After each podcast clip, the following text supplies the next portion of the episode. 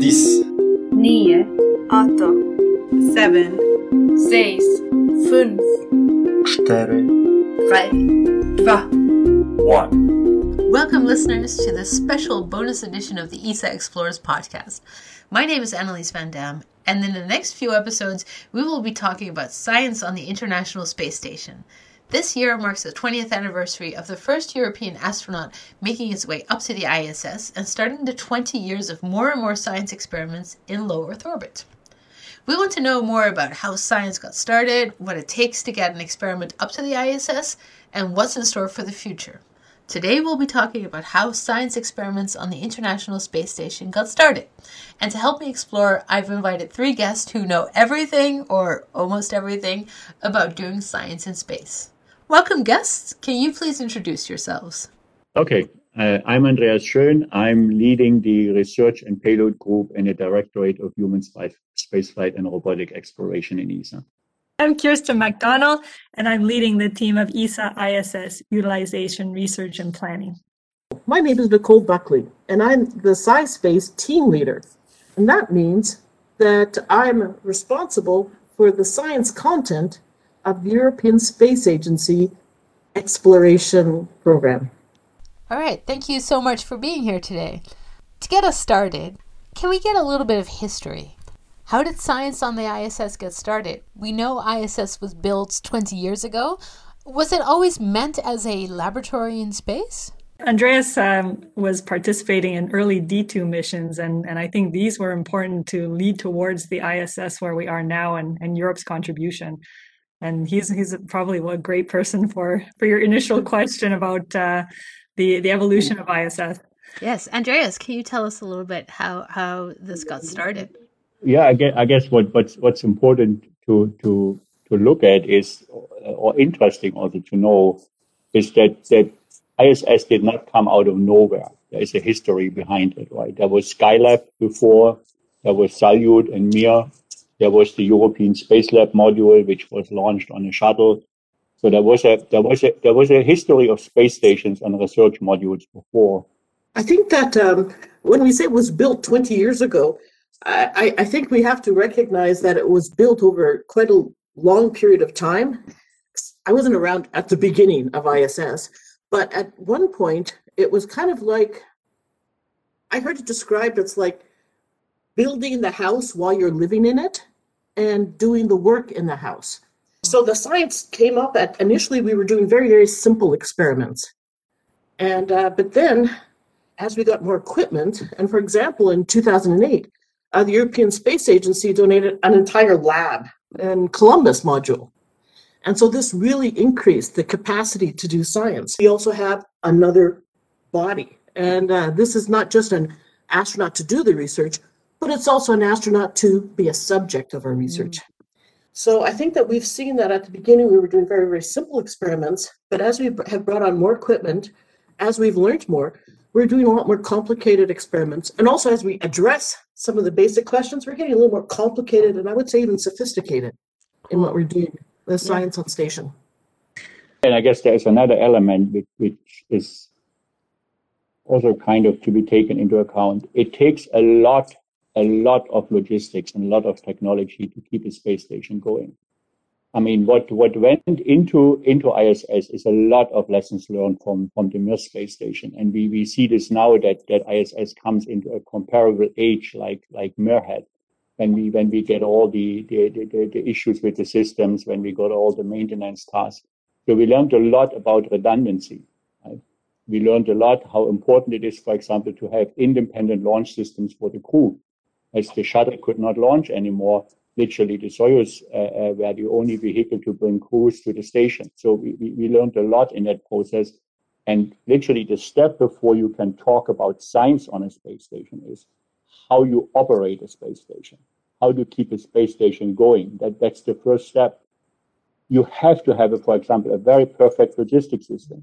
If you forget a minor item, just one cable, you know, you may be in a real problem because you cannot just go to the next Home Depot and, and get it, get it, get the cable. It's it's a it's a it's a it's a outpost you really have to keep alive, and that's that's that's something I guess which which comes even the step before you're even talking about utilizing it, and before you talk about uh, making science on its space station. Yeah. So the International Space Station is kind of the culmination of different, well, not really prototypes, but in hindsight, you could say prototypes of of space laboratories. I, I would say perhaps an evolution rather than prototypes, because uh, you know when you think about just the history of human spaceflight, and I think that the early missions were I think 15 minutes in the 50s or something, or in a couple of orbits, and then you know you start to see uh, with every step we learn, and uh, I think that sometimes we get a little complacent. I think about the International Space Station, but when you think that we've had a continuously occupied uh, human platform in space, uh, that's really really impressive. But again, uh, uh, as a microbiologist, I'm going to quote Louis Pasteur, another microbiologist, one of the best, and he said that if we reach for the stars, it's because I think he said something to the effect that's because I stand on the shoulders of giants. And so I, I think it's really important to respect the history and that we're always learning, always building, always reaching a little farther. I, I want to get to another really important point. What's valuable about doing science in space? Why would you go to space? I think that there are three um, from a. Uh, I think I'll, I'll, I'll just take that from a. There are three elements to space that I think uh, make it a unique environment, and the first is that when we think of all life as we know it, um, gravity was part of the evolution of life. And so in space, you can actually, and on the International Space Station, you can see long term effects from a free fall environment where you have very little effects of gravity. So, from a living standpoint, that's as I, I think that we've heard about some of the changes to muscle, bone, a lot of gravity dependent um, processes that happen to to people or to living things. But also, when you think about a lot of um, physical processes, we can't, on Earth, we can't do anything about gravity because it's here. But in space, you can take away gravity, and suddenly you see the effect of other forces like surface tension.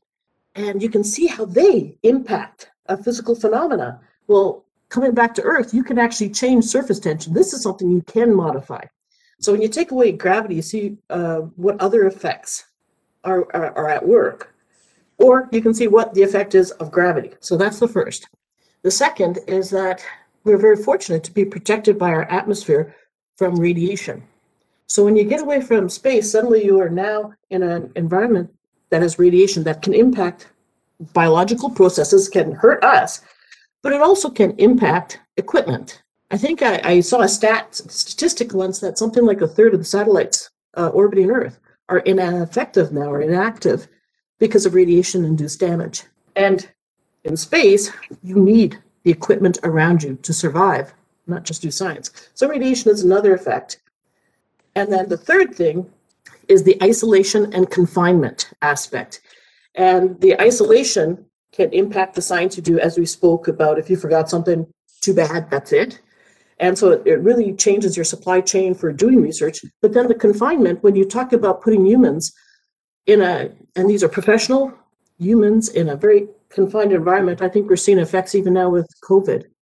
What's happening when people are confined, and uh, and we have to learn how to adapt to that environment. And we know that future space exploration, people are going to be confined, and you're not necessarily with your family; you're with your work colleagues and, and we're starting to learn about how people can interact. And what's really interesting is that in space, not only are you with your work colleagues, but your work colleagues come from different countries, different languages, different cultures. And so this can really help us to understand how people can work together because they do work together successfully. Yeah. Wow, that's that's a great answer. Um, Andreas and Kirsten, I'm I'm interested uh, to hear your answers as well. Why do we do science in space?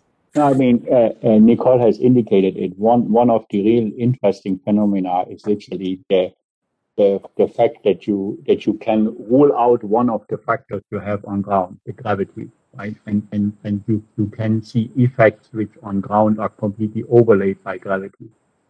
So that that that is that is uh, an interesting, yeah, scientific.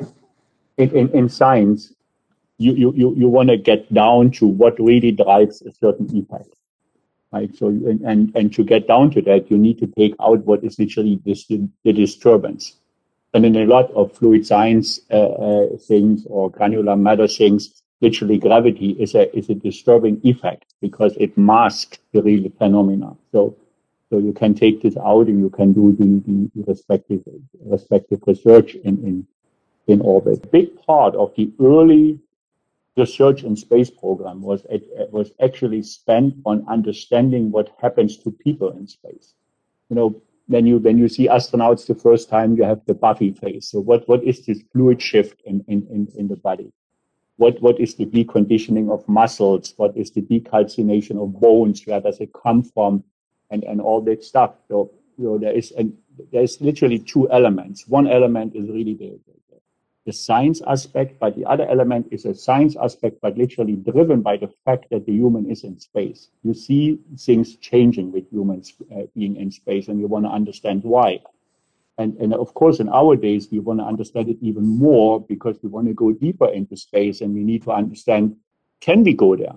Is, is there something which limits us? Is it radiation? Is it the uh, effect of microgravity? Is it potentially even the effect of, of isolation or when you go further away, when you go beyond low Earth orbit, you get another effect. You become completely dependent on a technical system. If you're on a trajectory to Mars, there is no escape.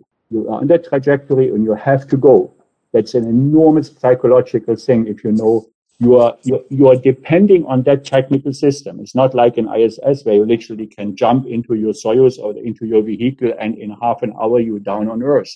It's a so these these things need to be need to be understood. But as I said, there were there's two elements. One is really the effect. There are humans in space, and they want to go deeper into space. So it's literally a system immanent uh, aspect. But then you also have all the research aspects which related to to the micro, uh, microgravity effect.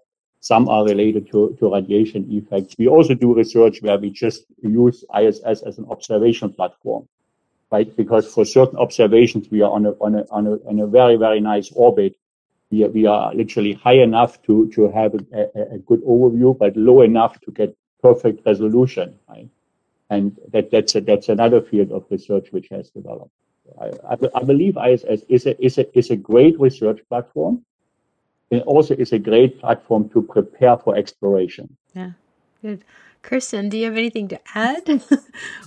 Well, um, you know, we, we often use the expression regarding our Earth, our own planet, and we say we're all in the same boat, and or spaceship Earth as an expression. But the ISS, this this spaceship we have in space, really is like a microcosm of the Earth in many ways. And I think the challenges um, of space exploration uh, force us to think of the design uh, to improve the efficiency of things in in how much energy it uses, how much power it needs.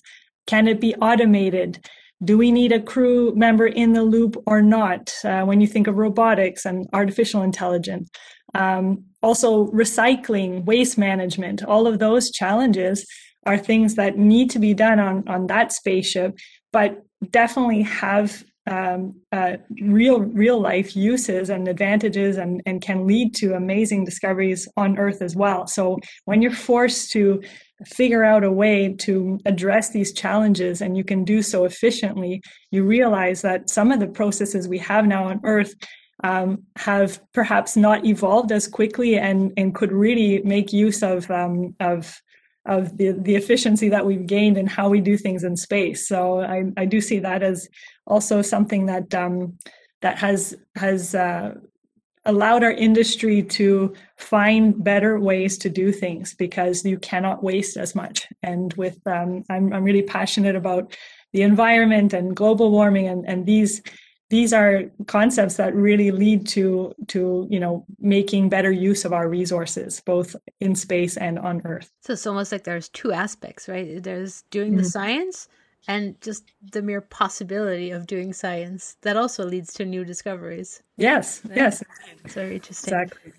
By the way that's also an interesting example of what we have learned over the years because originally ISS, a lot in the ISS data management system was built to military standards, right? And now we are literally going to normal, as Kirsten said, USB standards, wireless LAN, and, and stuff like that. So there is also a, a development. We have understood that that normal equipment can can operate stable in, in ISS and that these these classical military qualified equipment is not necessarily needed. Yeah, and if, if you mentioned 20 years of ISS, that's really 20 years since ISS has been continuously inhabited by humans. But the first module was launched in 1998 and it wasn't developed overnight. So the, the, the design and everything goes well before that. It took time to build. And so if you think only in the past 20 years, we didn't have smartphones, we weren't talking about Wi Fi. Uh, and so now on the space station, we definitely want to adapt and keep up with, with modern times. And, and we understand how easy it is to, to buy a new smartphone, plug it in, have have uh, all the data from your old phone transferred to your new one. And we want to be able to do the same thing and have that capability on orbit as well now. Yeah, that makes a lot of sense. I mean, I mean, there's an element. ISS has one one big advantage. It doesn't fall down, or at least not very fast. But you can imagine that what they do on ISS is is a little bit like if you would call a submarine captain okay, we're going to do a maintenance on your submarine when you're on a mission and when you are diving. That's literally the situation. You have a system where you completely are depending on and you're permanently changing the system. You're maintaining it, you're upgrading it, you're repairing it. So that's also a, a, a very, yeah, very challenging, very challenging uh, set of activities. And I mean, we have seen this in, in the, in the last years of Mir how challenging it can become to maintain an aging space station. And I guess we see the first signs also on ISS that we go in that direction. So we have to exchange major components. We have to uh, we have to upgrade the solar panels to satisfy the higher energy needs we have in the meantime for our experiments. So it's it's a it's really like you you you you have to maintain an infrastructure in orbit. You have to operate it and you have to use it at the same point in time. And that's not trivial. That's certainly not trivial. No, that doesn't sound trivial at all. It certainly sounds like quite an achievement to um, still be doing science on ISS after 20 years. Unfortunately, this is all the time we have for today, but I do look forward to talking to you more in our next episode. And in our next episode, we will explore the science that's happening on the ISS right now, and more importantly, how does one get a science experiment up there? So stay tuned, and in the meantime, don't forget to keep exploring.